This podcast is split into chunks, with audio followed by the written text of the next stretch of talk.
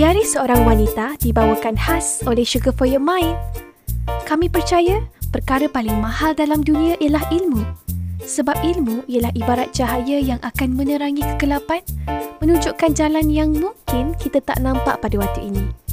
Anda bersama dengan saya, Madiha Hasan dan Ros Atika, ingin berkongsi kisah inspirasi dan pengalaman peribadi daripada hati ke hati. Semoga bermanfaat untuk anda pagi ini.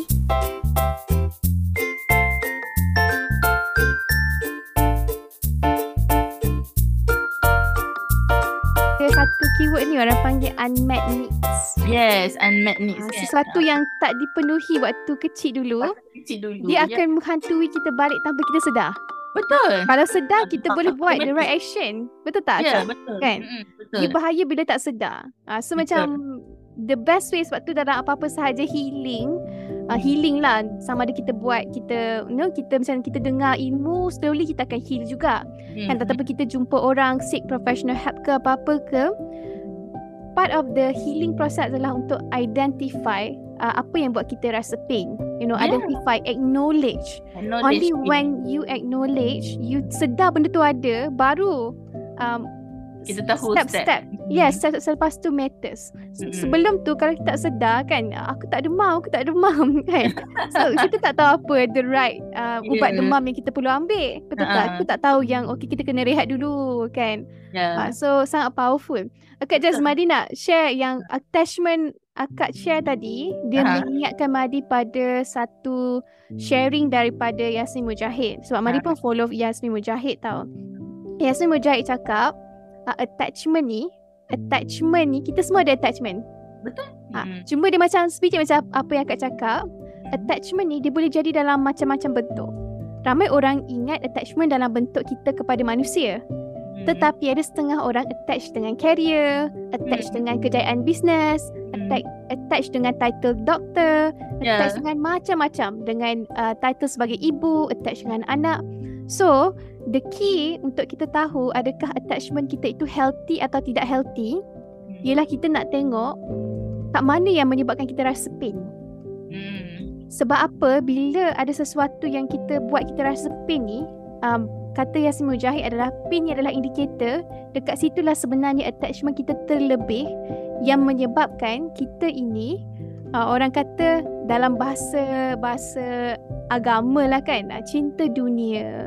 Yeah. Kita attach terlebih, kita pegang di hati. Yeah. Sampai bila Allah tarik tu, kita rasa attach tau. Dia dia lain tau daripada sayang. Betul. Sayang ni kita appreciate, tapi hmm. attach ni macam part of you ta- tarik sekali sampai you you lost yourself and benda tu painful. And so painful tu yang kita nak work on it. Ha, hmm. maksudnya semua orang ada pain dia kan, dan itulah terletaknya kita punya attachment. Ha, dekat situlah saya terletaknya cinta dunia. So kalau orang cakap, aku mana ada cinta dunia kan? Kadang-kadang ha. kita dengar orang cakap, cinta dunia kita tak faham, betul lah Kak? Kan? Jadi tak, tak faham sangat. Ha, ha, tapi, hmm. ha, tapi uh, katanya semua jahit, okay, you want to see where you terlebih cinta dunia. Kan? Ha. Sayang tak ada masalah, but you attach yourself terlebih, tengok dekat mana ada pain. Ha, dekat situlah clue yang kita boleh ambil untuk kita kenal diri kita dengan lebih. Ya, Itulah. betul. Sebab kadang-kadang orang salah uh, apa ni, orang salah uh, tafsir cinta dunia, cinta akhirat. Sampai ah, kan uh, sampai kan menolak terus dunia. Tak boleh. Hmm, tak yes, boleh juga. Uh, hmm. uh, Batu ada ada setengah orang langsung tak tak tak ada langsung pasal akhirat, dunia je. Tak boleh juga. Hmm. Lepas tu akak bila akak start healing, maknanya kita kita dah makin faham pasal trauma kita, our childhood trauma, uh, dan kita start healing kan. Uh, macam mana cara akak healing lah, ni nak share lah. Uh, hmm. Ha ya, yeah. macam mana? Ya, yeah. hmm. macam mana cara akak healing, macam akak akak akak recognize, oh this is my childhood trauma. Uh, I attach to to my friends and to my sister, contohlah yeah. to my sister. Dengan so, yang ha. akak balik daripada misi kemanusiaan ha, yeah. juga kan. Ya. Sama lah. Uh, uh, dia dia Sama. kadang-kadang dia, kadang-kadang bila akak fikir balik itu pun accumulation of uh, apa tu childhood trauma juga. Logik, logik. Ha, logik. Memang, memang sebab apa? Kenapa kita cakap childhood trauma? Sebab first kita belajar tentang emosi, emosi yang kasih sayang, happy, sedih, marah ada dah dalam keluarga.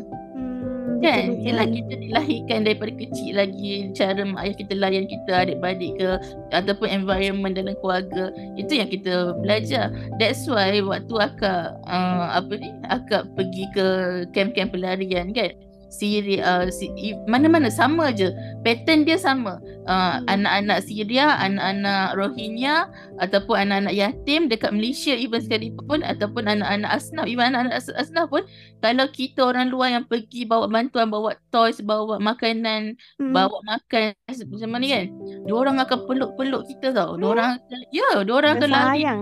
Ha, sayang peluk-peluk kita because of diorang tak cukup emotional. Uh, apa panggil uh, ya. Uh, yeah, tak cukup tu. tak cukup ya tak ha, cukup diorang tak cukup needs tu. Diorang uh, dia yang tak ada ibu bapa eh. Ah, diorang macam-macam, tak ada mak ayah, tak ada apa tu, ada yang kalau yang Syria lagi lah, ada yang cacat kekal uh, because of bomb, because of perang-perang kan, itu lagi teruk. Uh, so uh, benda tu kadang uh, benda tu lah yang buat akak pun reflect diri akak, apa yang aku tak cukup ah ha, dia ini dah dia start uh, start healing journey ni kan. Ah hmm. uh, tu kadang-kadang oh, kan. Betul betul. Ya, macam sebab macam akak sendiri, akak diuji dengan macam career, macam kan uh, oh, medical attachment tu uh, career kan. Hmm. Uh, ada setengah orang macam tak habis-habis lepas lepas nak nak ni nak ni lagi, nak ni nak ni nak nak makin tinggi, nak makin tinggi, nak makin tinggi kan. So kadang-kadang benda tu kita kena check diri kita juga. Macam hmm. akak, akak selalu akan muhasabah. Okay, my first first healing process daripada dulu lagi pun, daripada zaman zaman akak start uh, apa business apa semua ni, uh, bersyukurnya juga bila kita involve in business, kita banyak juga uh, terdedah yes. dengan ya terdedah hmm. dengan perkara-perkara yang macam positif, walaupun ada toksik positif, tapi benda tu bagus juga. Betul, uh, betul, yang toksik tu kita, uh, yang toksik tu kita buanglah kan. Hmm. Uh, uh, so itulah hikmahnya, sebab dulu pun agak macam uh, bila kita dah nampak hikmah, kita akan lebih accept acceptance level. Betul. Betul, betul. Bila kita belum nampak hikmah, kita still lagi in denial. Kita still hmm. lagi rasa macam eh kenapa macam ni, eh kenapa macam ni, kenapa ha. aku lalui ha, kenapa aku lalui jadi. Ya. Hmm. So bila kita dah macam alhamdulillah akak dah, akak boleh dikatakan boleh dikatakan macam ninety percent lah dah dah, dah hmm. dalam acceptance level. So jiwa kita pun lebih tenang. So bila kita bila kita pak kita jumpa situasi yang sama yang macam triggering our trauma, kita rasa macam okay, I know how to do yeah. this. Yeah, I know how to settle this. Saya macam tu. Kenapa boleh tak? Kan, dia dah, dia dah expert tau. Dia dah expert. So, sama, yeah. uh, so sama lah. Bila, bila dah sampai lapan tahun dalam misi kemanusiaan, dia dah sampai tahap, dia tak bosan tau. Ada setengah orang, kalau dia numbing, dia, dia, dia numb perasaan dia, emosi dia, dia akan rasa macam, tak nak buat. Hmm. Macam aku dah bosan je ni. Hmm. Actually, dia dia nak kata dia benci ke apa benda tak juga, tapi dia numb emosi dia, dia rasa pain tu. Ada dia setengah orang macam tu orang. Hmm. Dan benda tu reality, benda tu akan nampak uh, benda tu dalam jadi ialah in real life pun kan, like bukan ha. dia misi kemanusiaan but kita yeah. kita ya betul. Dan kadang-kadang diorang even kalau diorang teruskan buat uh, bekerja pun, dia tak ada perasaan, dia dah dia dah macam emotionless. Uh, itu pun bahaya. Itu pun ada ada kes-kes yang di depan mata akak lah macam tu, yang menyebabkan akak rasa oh I need to uh, get professional involved in our organisation because yeah. of uh, because of I know they needs knowledge. Macam akak alhamdulillah rezeki akak, akak ada access to that knowledge. Maksudnya kita yeah, pun yeah. mencari. And and yeah. yeah macam akak pun akak cakap akak buat business kan. Business mm-hmm. mengajar akak kehidupan. Mm-hmm. My husband smartly say that business is life. Betul. You if you want to do business, you have to learn about life. Life. So, deep. Even, right? Even family management, business management dengan family management tak ada banyak beza. It's just a matter of okay, ini for money, ini for love macam tu. Betul, betul. It uh. require leadership kan. Dan nak berarti kata lain, leadership. Yeah. Hmm. Kalau kita belajar ibrah bisnes uh, cara Rasulullah, sebab Rasulullah kan berniaga. Kenapa Allah buat ah, macam ya, tu? Ya, ya, ya. Pernah dengar. Ha, kenapa, hmm. kalau kita fikir balik kan, kenapa Allah buat Nabi Muhammad, Nabi yang paling agung, kekasih Allah, berniaga. Maknanya yes. kerjaya dia adalah perniagaan. Sebab dalam perniagaan tu sendiri kita belajar pasal macam-macam kehidupan. Kita kita involve dengan manusia, kita involve dengan integrity, kita involve macam-macam. Semua aspek kehidupan ada dalam bisnes tu sendiri. Betul. Kalau kita melihat dalam aspek kehidupan, sedih, sadly, true, spe- apa, true speaking, honest speaking, orang sekarang tidak melihat bisnes dalam aspek kehidupan. Orang sekarang hanya melihat bisnes dalam aspek kewangan. Ya, it, tapi bukan kata orang sekarang juga. Akak dulu pun macam tu juga. Oh, I want money. Ni, ni, ni, ni. That's right. Kan? Faham-faham ya. Ya, even, uh, betul. Kadang-kadang hmm. betul tu datang je. Macam contohlah. That's why kenapa dalam Islam, dia uh, Allah sentiasa tekankan kita perbaharui niat, perbaharui niat. Oh yes, uh, betul betul. Ya, Islam, dalam Islamic per, perspektif, perbaharui niat tu adalah kita perbaharui apa uh, cara kita berfikir, mm, cara, yeah. apa goals kita kan. Uh, mm-hmm. Jadi benda tu juga yang yang membantu uh, healing proses akak lah daripada nice. Trauma. Betul yeah. betul. Mm-hmm. So bila akak sentiasa macam lapan tahun dalam kerjaya kemanusiaan ni, kadang-kadang akak fikir juga, eh when should I stop? Macam hmm. bila lah, sampai bila kan? Sebab everything in life kena ada exit plan, maknanya ada exit strategi. Ya, bila aku nak berhenti, it, dulu akak macam fikir, oh adakah uh, aku fikir nak berhenti ni aku jahat ke? Ah, kan trauma. Actually hmm. waktu tu, waktu akak belum betul-betul healing daripada trauma tu, akak fikir benda tu tau. That's why jahat eh.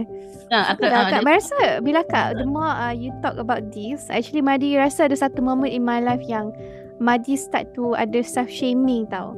Ah. Self-shaming, uh, the fact that Madi macam dah tak nak buat benda tu. Sedangkan, yeah. sedangkan um, sorry akak macam lah. Sedangkan uh, bila Madi mengenal, macam akak cakap kan, lagi kita mengenal diri kita ni, ada satu lagi faktor yang kita kena consider, iaitu faktor apa sebenarnya kelebihan kita. Maksud, kelebihan maksud Madi macam ni, uh, apa khalifah code kita. Macam ni, lain orang dia punya kebolehan di sini, tapi tak semestinya kita kena jadi macam dia. Kita punya kelebihan mungkin di tempat lain. So uh, part of the way untuk kita hidup adalah kita betul-betul strive, cemerlang dalam kita punya boundary tu, dalam kita punya tempat yang kita boleh strive. So dia tak ada istilah dalam kes Madi lah kan, dia tak ada istilah um, rasa bersalah sebenarnya, sebab Madi dah tahu dah memang based on pengalaman waktu tu Madi tak perform kat situ. So yeah. why, why would I stay? Sebab memang bila Madi discover kan, memang saya tak minat pun sangat benda tu. Madi buat sebab go with the flow. Tapi yeah. lagi kita start macam ada banyak experience, okay Madi minat yang ni, bukan yang ni. Madi minat yang ni, bukan yang ni. So benda tu yang fine tuning lah yang Madi panggil. yeah. ha, Sorry uh, Kak, teruskan. Itu, itu yang menyebab, itu baguslah. Maknanya itu yang yang uh, starting kita start healing our, hmm. our uh, trauma, childhood yeah, trauma yeah. atau apa-apa hmm. kan. Sebab akak pun mengalami benda tu lah. Sampai satu tahap macam uh, M V M cukup macam-macam bagi pengalaman hidup lah dekat akak. Mem, hmm. mem, mem, membina, that, maknanya membina tu dari uh, dari yang panggil starting level, start up level. Uh, bersama-sama lah, bersama-sama the founder apa, kita membina M V M kan. Sikit-sikit-sikit ada jatuh yang teruk, ada macam kita naik atas tinggi, lepas tu pop jatuh balik. Dia sampai lapan, nak nak nak kekalkan, nak masukkan, nak masuk sampai lapan tahun. Even sampai sekarang pun still lagi ada banyak struggle-struggle yang kita kena lalui. Cabar never ending ha, never ending proses kan. Itu itulah life. Tetapi yeah. macam macam dulu-dulu, awal-awal dulu, walaupun macam uh, apa sakit macam mana pun, akak paksa diri akak jadi positif. Ini masalah. hmm. ha, Macam itu yang jadi toksik. Toksik tu masalah waktu hmm. tu. Dan waktu tu akak tak realise, akak tak recognise benda tu. Macam eh tak boleh ni, aku bertanggungjawab ni. ha, Aku aku responsible untuk uh, apa tu, untuk mempertahankan ni ni ni, ni. Tapi diri sendiri dah sakit. Dia sendiri dah sakit. Ya, ya, ya. Uh, apa tu, ha, jiwa tu dah dah dah berkecah, dah rentak. Dia, dia macam ada ha. something yang tak settle ya. actually. Ya, tak settle, tak settle. So, ah. uh, so waktu tu uh, macam, tapi alhamdulillah lah, sebab kita ini ini ini yang membezakan uh, cara uh, apa tu panggil, cara merawat jiwa Uh, dari segi barat dengan Islam. Kita kita hmm. gabung dua-dua. Tapi yeah, yeah, betul. advantage advantage yang Islamik uh, way adalah kita meletakkan pergantungan kita tu dekat Allah. Maknanya dekat infinite uh, apa ni love lah, maknanya benda yang yang takkan takkan shaking kan. So waktu waktu yang waktu akak lost, maknanya waktu akak lost akak rasa trauma, akak rasa macam akak tak sedar actually itu adalah tra- trauma response. Betul, betul. Kita ha. tak kita jarang sedar lah sebenarnya. Tak, tak, tak. Jarang kita, sedar. Ya. Kita, kita tak sedar yang sebenarnya tindakan akak Um, mempertahankan apa yang akak tengah buat uh, dalam apa tu M V M ke dalam misi kemanusiaan dengan alasan like uh, tak boleh orang like, orang luar lagi susah daripada ni ni eh. Dia actually dah dah me, apa me, orang panggil dah meng, meng bukan merosakkan jiwa, dia macam dah make our heart macam shattered lah, maknanya dah dah hampir berkecai dah. Ya, dia kena mengena dengan uh, shaming juga ke? Some, yes. you, you you shame yourself tau. Ya, ya. Shame, salah ha. kan shaming. Ha. Betul. So uh, so kita paksa diri, kita paksa diri sampai point yang kita sakit. Memang kita sakit. Ah, ha, hmm. memang sakit. Memang Um, dia, dia macam selfless, terlalu selfless. Maknanya uh, orang kata selfish tak bagus, tapi ada certain way dia bukan selfish, dia self care lah kan. So hmm. uh, tapi akak punya uh, isu adalah terlalu selfless, tidak menjaga diri sendiri langsung. hmm. Dia macam uh, yang akak cakap tadi lah, yeah. bateri phone kita tak charge. Yes, kita ha, tak charge. Dia ibarat ha. dia macam tu, yeah. So at one point dia akan mati juga. Yeah. Macam tu. hmm. ha. So benda tu lah, so benda tu accumulate tau, sikit Magic, sikit yeah. accumulate sampailah hikmah je kata-kata. Hikmah tu kita kita nampak selepas lima tahun, sepuluh tahun kan. hmm. So alhamdulillah after, maknanya after like six years, seven years akan nampak hikmah tu. uh, Tapi yeah. uh, so hikmahnya um, benda-benda macam ni actually memang uh, akak memang sebenarnya satu proses yang mematangkan diri kita jugalah. Betul. Uh, dan Betul. dan bila akan melalui ujian tu, uh, satu proses trauma, tengok orang luar lebih susah, and then um, kita balik kita muhasabah diri kita. Okey, apa yang aku tak cukup? Hmm. Itu itu start gratitude journey. Uh, journey. Uh, journey. Maknanya hmm. uh, jen, apa journey kesyukuran kan. Betul. Uh, itu sangat penting. Uh, ini cara cara yang kita nak healing kita punya trauma jugalah. Hmm. So waktu tu akak tulis, jot down. Okey, aku bersyukur aku ada apa hari ini. Aku bersyukur aku ada apa sekecil-kecil. Betul, betul. Uh, sekecil-kecil dan oh, bersyukur. Betul. So benda tu akak sampai sekarang akak still uh, work on it lah. Maknanya kadang-kadang biasalah bila kita penat, ah aku kita tak bersyukur. Dia dia self care ni dia macam phone yeah. lah. You you yeah. have to do it continuously sampailah kita mati pun kita yeah. sampai mati-matilah kan, the ultimate uh, mati. Tapi kalau kita tak buat, kita terlupa, kita akan rasa kita lack of energy. Setuju yes, tak? Yes. Kita serabut yeah. lack of energy. Tu itu tanda yang kita perlu macam uh, do some self care. Uh, yeah. So yeah. Uh, yes. So waktu tu akak realise lah, okay, alhamdulillah, maknanya kita bila dah sampai certain level tu, maknanya akak, akak dah recognise, oh akak jadi macam ni, macam akak mempertahankan sangat. So, sampai my friend pernah question me tau, kata hmm. Ros, kenapa Ros sayang sangat dekat, uh, dekat your your kejayaan lah, maknanya kenapa Ros you you sayang sangat dekat, dekat ha, your, ha, and, ha. bukan kerjaya dia spesifik M V M lah. Sebab akak kan digital marketer, sebenarnya akak ada pilihan banyak di, di luar sana untuk untuk maknanya untuk keluar daripada daripada apa yang kemelut yang akak ni lah kan. yeah. Itu waktu waktu down lah, tapi uh, bagusnya juga akak macam bersyukur juga akak ada satu prinsip hidup. So prinsip hidup macam bila my my friends ataupun my team uh, tengah berada susah, aku tak akan lari. Aku uh-huh. akan bina, maknanya baiki balik, bina balik kesusahan tu bersama-sama. Maknanya Betul. kita kita kita baiki, kita cari solusi untuk hmm. untuk ni susah kan. Uh, it, that is yang akak rasa itu adalah kualiti, value yang Allah bagi dekat akak, betul, betul. yang akak pegang dan benda tu bagus kan. Betul. Tetapi betul. jangan lebih. Ha, hmm. tetapi jangan lebih. Uh, that, uh, yang jadi tak bagus bila kita berlebih-lebihan. So hmm. macam mana kita nak tahu berlebih lebih ataupun uh, masih okey? Kita balance, kita mempertahankan, contohlah akak ni ni cerita akak kan, akak mempertahankan uh, satu organisasi dan yang akak anggap macam family akak, hmm. tetapi at the same time akak practice self-care. Akak tetap pergi travel, akak tetap pergi ambil cuti, akak ah, tetap okay, mari faham, yeah. mari faham, ya. Nah, akak tetap juga uh, mingle dengan family, bukan sampai abaikan family, abaikan diri sendiri hanya untuk keluarga. Itu tak balance.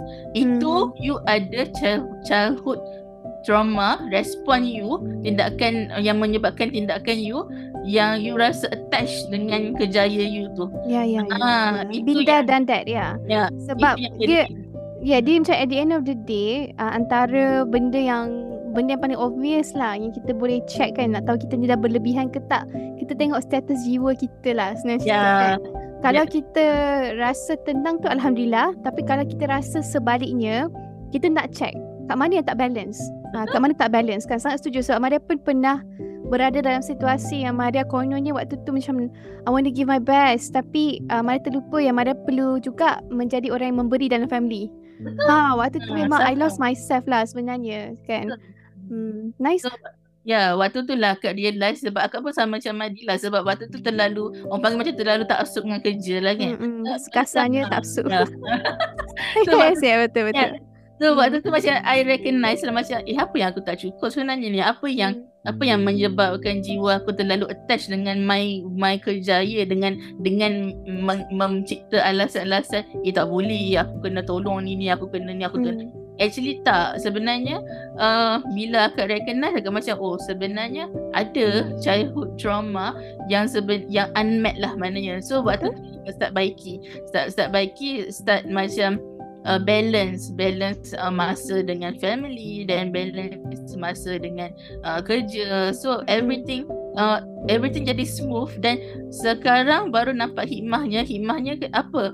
Hikmahnya uh, kita rasa lebih tenang walaupun kita Alhamdulillah betul. Ah, uh, walaupun dulu kita sibuk juga. Macam akak dulu, akak sibuk juga sama je hmm. level kesibukan akak dulu dua ribu enam belas. Faham, faham. Ya. Yeah. Uh, dengan dua ribu dua puluh dua sama. tak, tak pernah lebih, tak pernah kurang actually. Ini tak, ini yang akak sorry, ini yang orang cakap uh, sebenarnya faktor luaran ni dia tidak mempengaruhi faktor dalaman kita. Yeah. Kita yang mencipta dunia dalaman kita. Macam yeah. tu lah. Ha. Betul lah. Yeah. Tapi so, of course kena ada ilmu lah untuk yeah, yang kena ada ilmu. So hmm. macam tu lah. So sama lah, that's why bila pergi ke misi luar negara, kita tengok kanak-kanak yang hmm. anak-kanak lah especially kan. Ada satu kes dekat Jordan ni, uh, akak masih tak sabar nak pergi jumpa this family sebab akak dengar daripada hmm. our partner lah, our partner cerita. Dia, ialah kesan trauma akibat peperangan, the worst lah kan. Um, bayangkan rumah kita kena bom, hancur, lebur, yeah, uh, universiti, tempat kita, hmm. uh, tempat kita belajar semua hancur lebur kan. Mak ayah kita mati kena bom apa semua. Daripada normal tiba-tiba cacat, kekal, tak ada tangan, apa semua chemical effect. Memang sangat traumatik. Kita yang tengok ni pun sangat uh, jadi trauma pada diri kita kan. So uh, ada this one family, Syria punya family ni, mm-hmm. uh, asalnya ayah dia just start develop, uh, dia jadi macam skizo. Dia, dia oh, apa tu okay, dan so. dia diagnose uh, diagnose hmm. as uh, schizophrenic lah uh, because of this lah, kesan daripada trauma uh, peperangan lah. Sebab bila diorang jadi pelarian, sekarang dah sebelas tahun, bila jadi pelarian di negara orang, diorang tak boleh kerja. Dekat Jordan diorang tidak dibenarkan kerja, tidak dibenarkan belajar, anak-anak tidak dibenarkan belajar. Dia berbeza dekat Turki. Turki kerajaan support Uh, pelarian. Dekat Jordan kerajaan tak support. In fact penduduk diorang pun tak suka pelarian Syria. um, Macam kita lah, orang apa tu, orang Bangladesh ataupun orang Indonesia ataupun orang Rohingya yang datang kerja dekat Malaysia, actually diorang lari daripada negara diorang kan. uh, Apa ni, ada kesusahan dekat negara diorang, datang dekat Malaysia, ada permit ke tak ada permit ke, still ada stigma yang kita tak suka. Betul tak? Betul. Alah akak apa waktu ha. kadang-kadang yang sedih lah kalau apa Maria pergi macam dekat negara luar pun, kadang-kadang dia orang pandang rendah tengok muka yeah. kan. Yeah. So sebab so tu lah baru macam muasabah, oh macam ni dia punya perasaan ah, orang perasaan orang pendatang. Ya. Contohlah. hmm. Which is good for me lah. For me, kita rasa hikmah, yang akak rasa hikmah, akak belajar benda-benda macam ni. hmm. Sebab kalau dalam kehidupan kita sendiri, contoh akak sendiri, akak tak pernah rasa susah macam ni. Akak tak pernah rasa, ah, akak tak pernah hmm. ada rasa empati, uh, yang yang yes, empati rasa macam ni, perasaan orang susah, kena hina, kena pandang rendah. Sebab kita macam contoh, alhamdulillah akak lahir dalam family yang senang. So daripada kecil lagi mak ayah kita memang somebody, uh, daripada kecil lagi kita dipuji, kita di apa tu, dipandang tinggi, diletak diletak apa panggil uh, status yang tinggi lah kan, maknanya dihormati, ah, yeah. dihormati. Yeah, even that, even yeah. kat sekolah pun, even kat sekolah cikgu-cikgu tahu, oh ini anak ni ni ni, ni. Oh ini uh, banyak, contohlah ni contoh eh uh, um, apa tu, banyak bagi sponsor dekat uh, school punya ni ke apa benda hmm. kan, contohlah kan. Itu benda-benda macam tu buat kita rasa macam oh kita tinggi. At one point Allah uji untuk kita rasa jatuh dan rendah, dan kita dan tunjuk akak dunia-dunia kemanusiaan, kisah-kisah hidup orang lain yang, yang level yang lagi bawah, yang susah, yang dihina. Padahal si dia punya family ni, diorang dulu pun doktor, diorang dulu pun engineer, diorang dulu pun arkitek, lecturer. Wow, tapi betul juga kan, because of perang semua hilang. Ah, ha, because of perang semua hilang. Siapa yang mampu survive Syria, orang-orang Syria yang mampu survive datang ke Malaysia, itu adalah orang kaya. Sebab diorang ada enough money untuk seberang, oh, untuk seberang datang ke seberang. Diorang ada simpanan emas ke apa benda semua untuk lari. Itulah, itu akak nampak hikmahnya uh, bila Allah letak akak dalam dunia kemanusiaan tanpa akak minta dan tanpa akak rasa akak tak tahu. Maknanya tanpa kita doa yang tak tak pernah terfikir dan tak pernah ada dalam impian punya list pun. Hmm. Kan? So akak percaya bila Allah bagi apa yang kita tak pernah minta tapi Allah bagi, ya, waktu first first tu kita akan memberontak lah, sebab kita sebab kita rasa macam oh this is not what I want, macam aku tak pernah minta benda ni kan, kenapa, kenapa aku saya ah ha, kenapa saya kenapa saya aku nak susahkan diri cari duit untuk orang orang Syria apa benda semua ni, faham tak? Ya, tapi ya, faham. Tu, apa yang akak belajar, kita lalui je hmm. kita lalui je the process. Sebab tu orang nampak uh, di, because of akak ambil inisiatif lalui sahaja dia proses, bagi peluang untuk kita merasai proses tu. Dan akak, sebab akak minat menulis, akak menulis, akak bercerita kan, bercerita, sharing proses-proses kerja akak, akak pergi sana sini apa semua. Macam sekarang lah akak masih bercerita. So alhamdulillah benda tu one by one, sikit demi sikit sampai lapan tahun. Hikmahnya bila akak nampak balik macam oh this is how Allah nak didik akak untuk bersyukur. Bersyukur a deeper level. Dia dia bukan setakat bersyukur dekat mulut. Sebab mm-hmm. orang, kita bukan orang lah, kita kita akak sendiri pun, akak sendiri pun kita mudah nak nak bercakap aku bersyukur hari ni aku dapat dapat ni. Tapi tak rasa pun dalam jiwa. Betul. Betul betul betul. Nah, yeah. Kan okay, sebab dia uh, macam kita sebut tapi dia tak rasa dekat jiwa. Ha. Yeah. Actually kita bersyukur je tapi dalam hati rasa lagi rasa macam ish kenapa orang tu dapat aku tak dapat. Macam tu kan.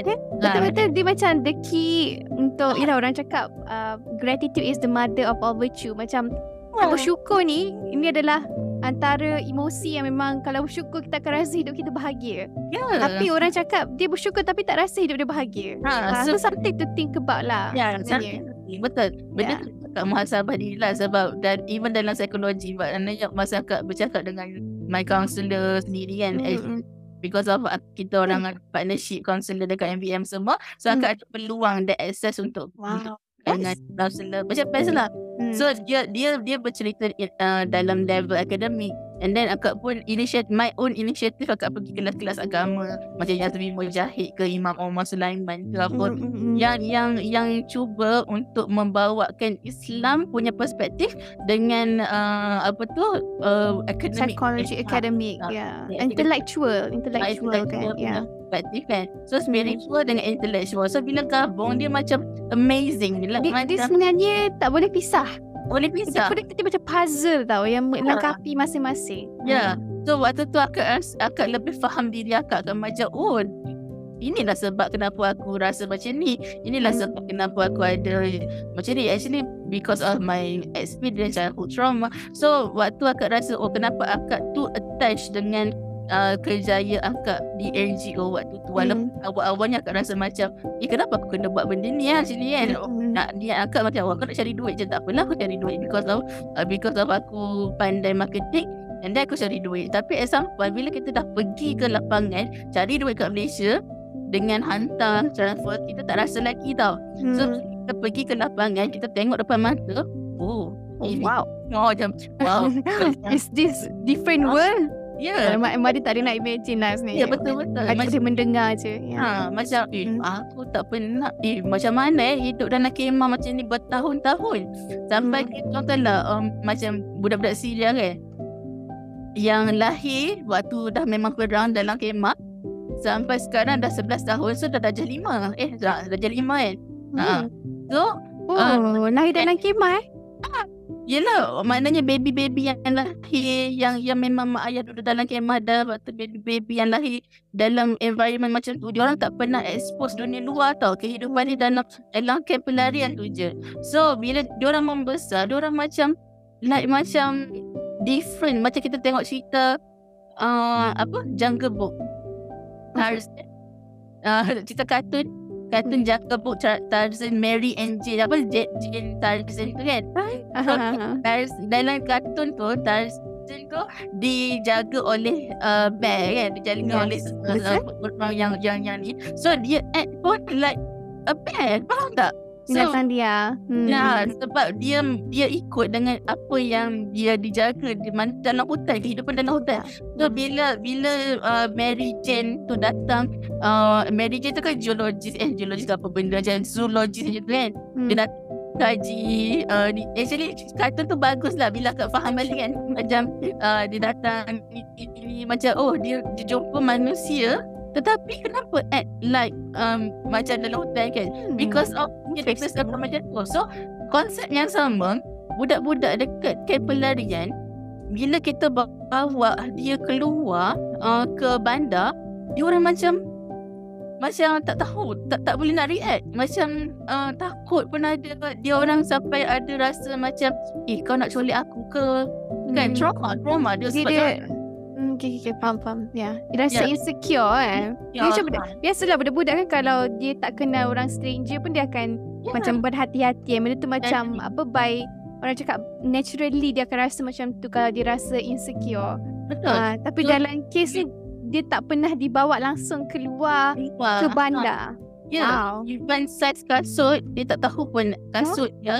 Ya, yeah, dia tak tahu pun kasut ni sebenarnya ada saiz dan dia tak tahu pun kaki dia sebenarnya membesar. So, waktu waktu ini ini yang partner kita orang ceritalah, waktu bawa shopping beli kasut, dia still nak saiz, contohlah dia pakai saiz empat kan. Dia kata, dia nak juga yang saiz empat tu. Dia kata uh, no, uh, maknanya kasut dia besar ini je. Walaupun uh, waktu tu kasut dia dah besar, so dia pakai kasut tu baca keluaran. Ha, ketat. Sebab dia, dia tidak diajar tentang saiz, dia tidak diajar tentang uh, apa dunia luar ni ada ada macam-macam lah, macam pendidikan. Betul. Okay. Ya, ya.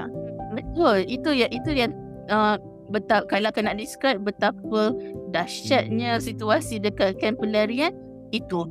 Dan wow. macam kita, macam akak, my personal, kita culture shock bila kita masuk ke kemp. So, like masing-masing culture shock. Ya, kita ada trauma bila kita masuk ke camp sebab kita tak pernah tengok dunia macam yeah, ni. Logik-logik. Ya, yang berbeza. So, nampak tak kat sini kenapa Islam sangat cantik bila Allah bagi, apa ni, Allah ajar kita untuk bersedekah. Allah ajar kita untuk zakat. Allah mewajibkan zakat. Kan? Dia bukan setakat bersedekah sunat, yes, tapi zakat tu wajib. Dan dia bukan uh, zakat wajib ni sampai sampai akak terfikir kenapa Allah za- wajibkan zakat. Hmm, so bila kita faham kan? ya, ya. ya bila kita faham dalam dalam uh, apa ni dalam rezeki kita ada sebahagian kecil adalah hak orang lain.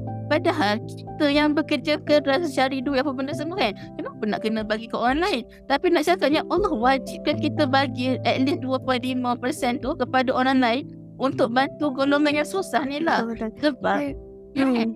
Dia macam uh, bila kita bercakap tentang hikmah uh, hukum hakam Allah ni kan, hmm. dia macam kalau kita nak kaji, macam kita kaji macam mana pun, dia ada banyak lagi hikmah yang sebenarnya kita tahu. hmm.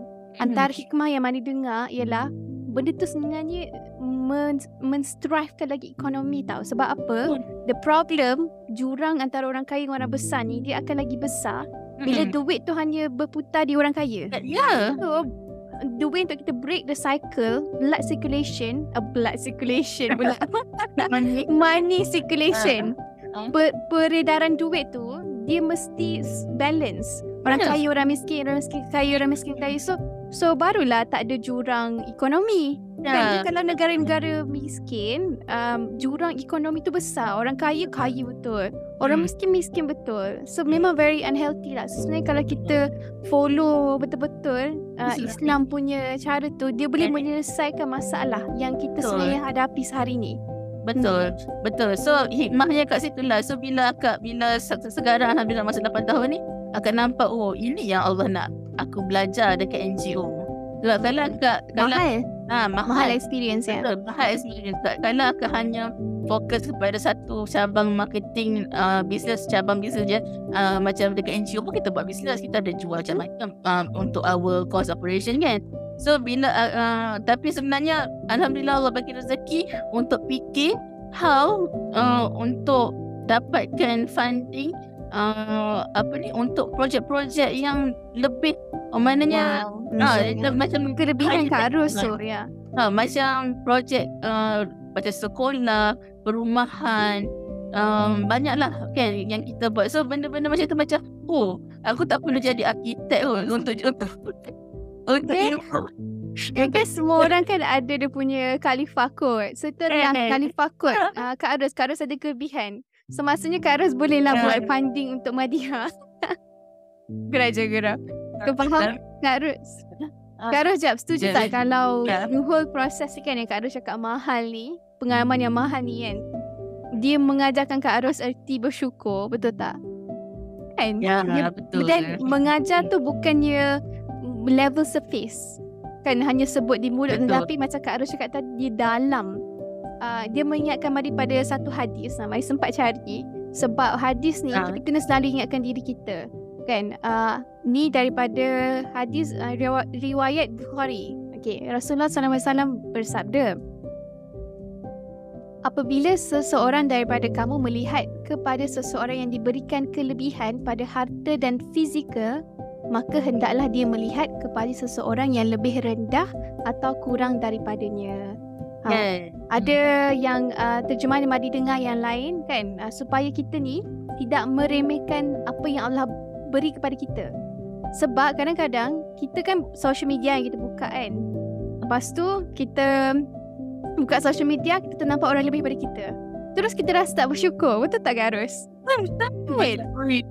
Kenapa dia boleh pergi London lah? Oh, contoh uh, ada setengah orang pula dia diuji dengan, ish dia dah anak dah, ha. dia ada ni dah, eh, keluarga dia nampak sempurna. So the key untuk kita, macam akak cakap tadi, self care adalah dengan kita mendidik diri kita untuk untuk juga perhatikan orang yang kurang daripada kita. So Kak Ros berada dalam satu situasi yang Alhamdulillah pengalaman yang sangat mahal, yang walaupun benda tu sebenarnya susah lah, sangat susah untuk Kak Ros, tetapi itulah sebenarnya apa yang diajarkan oleh Rasulullah, iaitu untuk kita melihat orang yang kurang daripada kita, supaya kita betul-betul faham betapa besar nikmat Allah beri pada kita. Eh, kalau tak kita tak kita tak merasai tahu nikmat tu. Hmm. Memang pun. Memang pun eh, itulah hikmah yang akak rasa sekarang lah. Sebab hmm. bila akak fikir balik, ya Allah, kalau aku stay lagi de- dengan dengan my, my impian lah kan. Impian kita kan nak jadi business woman, nak ada butik lah, nak ada tu, nak ada ni. Padahal, padahal uh, sedangkan Islam tu ajak erti uh, the best man, maknanya the best uh, Muslim lah. Muslim adalah mereka yang rasa cukup, mereka yang rasa ada sifat qanaah. Bila rasa cukup tu mana? Rasa cukup tu bila dia tahu dia, bila dia nak berhenti. uh, Macam akak, uh, that's why uh, That's why bila akak faham benda tu, akak rasa macam, ya Allah, aku rasa macam uh, akak, akak mula menerima kejayaan akak dekat keman, dunia kemanusiaan ni. Bila akak start, Uh, bila dah kita dah banyak kali pergi misi ke luar negara kan, dan kita dah banyak struggle, hmm. uh, jatuh bangun dekat N G O juga. uh, Akak mula rasa macam, ya Allah, aku aku ni dah dah cukup dah sebenarnya, aku nak apa lagi, aku aku nak demand apa lagi, kata ya Allah. Sekarang ni aku macam, even sekarang akak masih lagi uh, macam doa nak kaya ke apa benda semua, it's not only for me lah, maknanya. Dan akak tahu dengan kapasiti akak, uh, dengan kapasiti ilmu pengalaman yang Allah dah bagi, dan akak perlukan uh, exposure lebih banyak ataupun ilmu lebih banyak, supaya uh, contohlah dalam bisnes, supaya dengan kekayaan tu, dengan dengan rezeki daripada bisnes tu, ada portion lagi besar portionnya untuk akak berbakti dalam dunia kemanusiaan. Mm. Uh, ma- ma- benda tu dulu akak tak nampak. Dulu akak tak nampak. Dulu kita nampak bisnes ke apa benda kaya untuk diri kita. Untuk hmm. untuk, untuk kita pergi travel, untuk kita ni hmm. apa benda tu macam rumah besar, kereta ha. besar.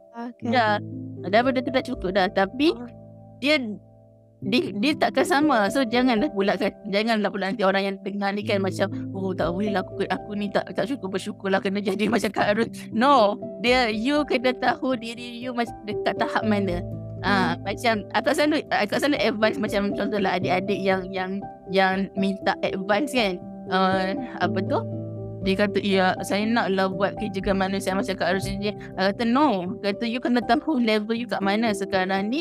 You belum cukup diri you, maknanya mm-hmm. daya you pun tak stabil lagi, keuangan you pun tak stabil lagi. Before you get involved in this area, uh, you kena tahu. Macam akak pun, akak dulu bekerja as audiologist, akak mm-hmm. dulu bekerja as digital marketer, dan mm-hmm. akak dah menikmati gaji-gaji yang tinggi waktu tu. mm-hmm. Maknanya aku dah enjoy pergi travel, aku dah enjoy even dengan even rezeki daripada my family apa semua kan. So maknanya actually benda tu dah cukup. So Allah kata stop, dan cara Allah stopkan akak dengan pot letak aku tu dekat N G O without without akak minta kan. Maknanya cara Allah tarik itu itu adalah, dia kata benda-benda macam ni adalah pilihan Allah atas diri kita sendiri. So hmm. bersyukur dengan di mana kita berada. Tapi pasang niat, pasang doa, kata okey ya Allah, aku nak aku nak juga um, aku nak jugalah uh, apa ni uh, berbakti macam contohlah macam Kak Ros apa. Ni kalau untuk orang yang ada niat nak ke arah N G O kan, yes, nak ke arah uh, betul-betul jadi orang yang aktif dalam misi kemanusiaan kan. Uh, kan. Mm. Just doa, tengok um, tawakal dan istiqorah. Akak sangat berpegang kepada istiqorah. Istiqorah is very powerful. Uh, dan kita akan lihat Allah susun jalan hidup itu ke mana. Dia betul. Uh, Mari sangat setuju, sebab dalam apa sahaja dalam hidup kita lah, bukan bukan sahaja kalau ada antara kita yang nak buat misi kemanusiaan ataupun N G O, bukan tu sahaja cita-cita yang kita boleh ada, betul tak? Kita boleh ada macam-macam cita-cita, but the first thing adalah untuk kita set niat yang betul. Kenapa kita nak buat apa yang kita nak buat, betul tak? Kan? Dan uh, kita doa, dan jangan risau tentang how. Sebenarnya betul, how tu dia akan always muncul. Datang. Dia akan datang. Dia macam benda tu is for me lah. Kalau Madi boleh pilih perkataan, dia macam magical tau. Kuasa betul Allah kan. Dia macam jangan jangan limitkan dengan um, ilmu yang kita ada ni. Kita rasa macam mana aku nak ni. No, you set niat yang betul. You doa kan, macam Kak, uh, Kak Ros ajar tadi, istikharah kan, sangat-sangat bagus. InsyaAllah jalan akan muncul. Kalau betul memang jalan akan muncul nah. Kan? Dia macam tiba-tiba terbuka. uh, Dia macam kita tak sangka macam tu kan. Wow, sangat-sangat um, something lah, sangat-sangat deep kalau kita boleh apply dalam apa saja kita nak buat dalam hidup. hmm. Betul. Ya yeah. Wow. Wow, okay. Sangat-sangat menarik Kak Ros kan. Satu sharing yang Madiha rasa kita semua kena reflect kan, muhasabah diri. Ada banyak sebenarnya, tapi kalau Madi boleh uh, pick kan yang Kak Ros mention tadi, antara kunci Kak Ros uh, healing bila ada emotional wound kan, dari segi tak kisahlah emotional wound yang dapat melalui misi kemanusiaan ke daripada childhood. Kak Ros ada mention tentang acknowledge kan, you sedar, you cari, and then self care kan, uh, cari ilmu. Apa lagi Kak Ros, kalau Kak Ros boleh tambah lagi kan, kalau kita nak betul-betul hari ni kita nak identify apa kemungkinan emotional wound yang ada dalam diri kita, Kak Ros. Uh, last, Kak Ros. Yeah. Uh, uh, kepada macam mereka yang masih rasa rasa tak apa tak tenang, rasa sakit dalam hmm. jiwa, rasa macam hmm. eh, kenapalah hidup aku ni tak habis-habis dengan ujian, tengok hmm. senang apa semua kan. Hmm. So memang uh, akak my my own way adalah my apa ni caranya, satu memang tulis uh, apa yang kita dah ada sekarang. Ya, yeah, uh, betul. So, uh, involve dalam charity is helps a lot. Ya, kalau you tak It boleh yeah. uh, kalau mm. you tak boleh Uh, full time, you just join volunteer. Even you sedekah subuh every day pun, itu pun dah cukup buat uh, yeah. you akan rasa bersyukur. At least uh, it, itulah kita berpegang pada hadis dengan Al-Quran lah kan. The best the best practice of life lah hadis Al-Quran. So bila bila uh, hadis pun uh, apa Madi ada sebut tadi, hadis mengatakan bila kita tengok orang yang diberi kelebihan, tapi Allah ajar kita untuk tengok orang yang diberi Uh, kurang daripada kita, okay. Sebab memang betul, bila kita lihat orang yang lebih kurang daripada kita, jiwa akan timbul jiwa yang empathy, dan akan timbul jiwa yang lebih bersyukur. hmm, um, Dia automatically kan, macam kita tak perlu nak try to hard pun. Dan hmm, waktu, uh, waktu itu Waktu itu kita akan dapat hikmah. Dan uh, dan benda ni dia tak akan datang uh, apa tu dalam split second. Dia tak akan jadi hari ni jadi esok dah esok dah sembuh. No, dia ambil masa. Dan uh, yeah. itulah uh, allow yourself untuk rasa Rasa sakit tu. Memang mm-hmm. rasa sakit macam uh, quote kata-kata Madi tadi kan, you only apa uh, kita to, hanya boleh to heal uh, to the heal. wound. You must feel the wound. Yeah, you must feel the wound. So macam even akak sendiri dan akak yakin Madi sendiri pun uh, kita merasai sakit tu. Kita allow diri kita rasa sakit tu. Memang sakit, memang ya. rasa sakit hati, memang rasa macam ya apa ni, memang rasa lost, memang rasa. Tapi dalam diri akak sentiasa ada uh, macam sentiasa ada dalam kepala akak, aku kena bangkit, aku kena bangkit. Tapi how? How to bangkit? So bila kita pasang, oh macam mana nak bangkit? Okay, first kena ada ilmu. Second hmm, ada guru. Ha, kena ada cikgu. Cikgu siapa? Siapa cikgu? Carilah kaunselor ataupun carilah kawan-kawan yang lebih pengalaman. Uh, macam akak dulu uh, ada circle of friends, tapi circle of friends ni pun kalau kita cuba bercerita kepada kawan kita dan kita rasa tak best apa yang disampaikan daripada kawan kita, elakkan, cut off. Yes. Cari orang lain yang kita boleh buat hati kita rasa lebih apa lebih soft lah, mana lebih tenang, lebih comfort kan. uh, mm-hmm. So uh, tapi kena faham kita kita benda ni proses lah. Kita kena sentiasa belajar untuk memahami jiwa sendiri. So, konsistensi ha. dalam kita memahami diri, konsistensi dalam mencari ilmu tu sangat-sangat sangat penting sebenarnya. Yeah. So never ending. Maknanya yeah. never ending proses. Kena sentiasa tambah ilmu. Betul, ha, sangat setuju. Betul. Dah, betul. Betul, bila bercakap tentang uh, emotional wound kan, yang yeah, to feel, uh, to heal the wound, you must feel the wound. Um, ada satu mindset shift juga dalam hidup Madi yang menjadikan, kalau Madi boleh uh, share sikit, quickly share, kan untuk kita wrap up juga, uh, yang menjadikan kita ni lebih bersangka baik bila ada ujian. Sebab kita akan perasan kebanyakan orang dekat luar sana, dia orang assume life should be happy all the time. Life should be free of pain. Rain. Betul tak? Betul tak? Kita macam kind of unconsciously diajar untuk hidup sepatutnya bahagia. Rain. Jadi apa impact dia? Apa impact bila kita ada orang kata unhealthy expectation? Kita rasa macam hidup ni should be happy. Aku kahwin sepatutnya, aku sepatutnya happy all the time. Kan? Padahal sebenarnya kan kita dah diajar hidup sentiasa ada ujian. Kan, hidup sentiasa ada cabaran yang kita kena work through.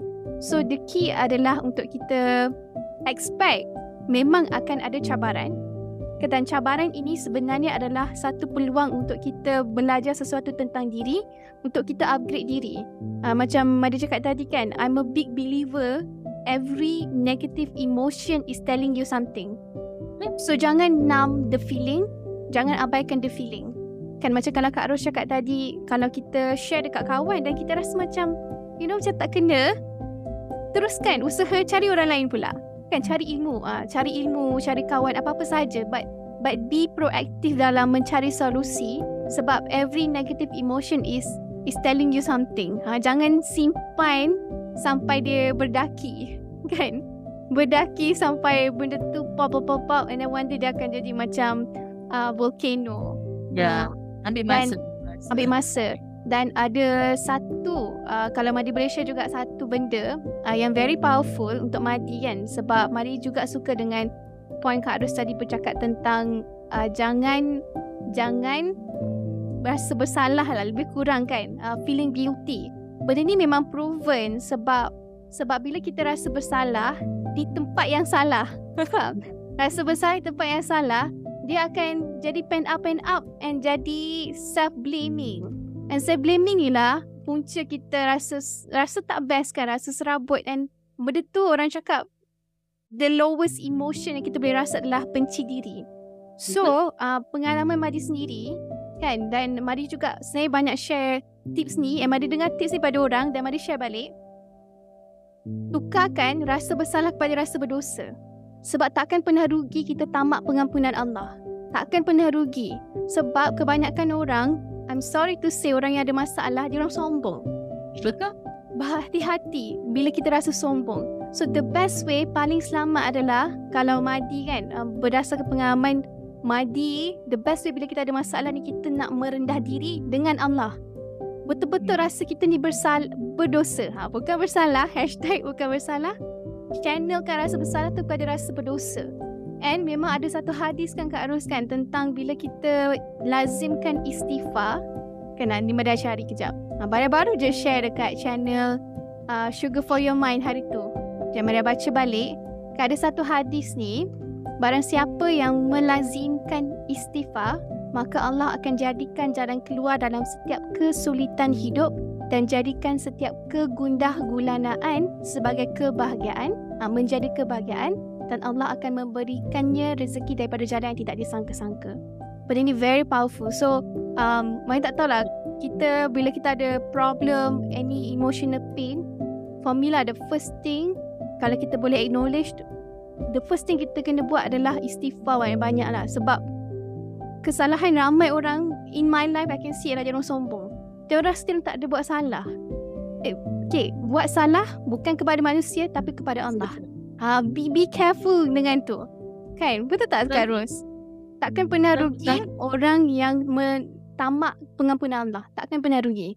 Tapi bahaya bila kita rasa bersalah kepada manusia sampai benda tu membuatkan kita rasa self-blaming lah. Ha, kan? Setuju kan? Memang agak sembuh. Sebab uh, yang uh, istighfar tu actually akan praktis sendiri. Waktu hmm. akak rasa uh, Rasa down sangat-sangat, rasa macam ha. uh, waktu, Macam Waktu tu memang betul-betul tahap yang rasa macam di bawah sangat lah. Waktu tu lah uh, jumpa video Ustaz Wadi Anwar tentang Raja Zikir kan? uh, Raja Zikir adalah zikir istighfar. So dia kata amalkan zikir istighfar, bertaubat kepada Allah, dan insyaAllah uh, Allah cabut kita punya rasa apa, rasa sedih apa semua tu kan. Dan waktu tu akan praktis sebab kita dah lost kan. Kita rasa macam ya aku dah buat apa yang nak buat, aku dah pergi travel, aku dah pergi travel banyak tapi tak, still rasa rasa It's apa something, ha, something. Macam tak wrong kan, macam sepit dalam dada kan. Travel dah yeah. banyak nanti kan, makan pun dah banyak, macam tak tak hilang-hilang kan. Dia uh, macam orang cakap self-care level surface ha. lagi. Ya, level surface kan. Kadang-kadang kita kita stress, kita buat macam-macam kan. Kita buat hobi lah apa benda. Tapi ada ada ada satu ada satu masa segala hobi kita tak tak dipakai dah. Betul. Betul betul. Logik-logik ya. So waktu tu lah uh, start zikir, amalkan zikir memang everyday, setiap masa rasa rasa dalam hati besar apa masalah. Rasa berdosa. Ah, berdosa. Dia, dia kalau rasa on daily basis pun, if you don't feel good at any point, baiklah tamakkan um, beristighfar. Tamak istighfar, tamak ni you don't feel enough.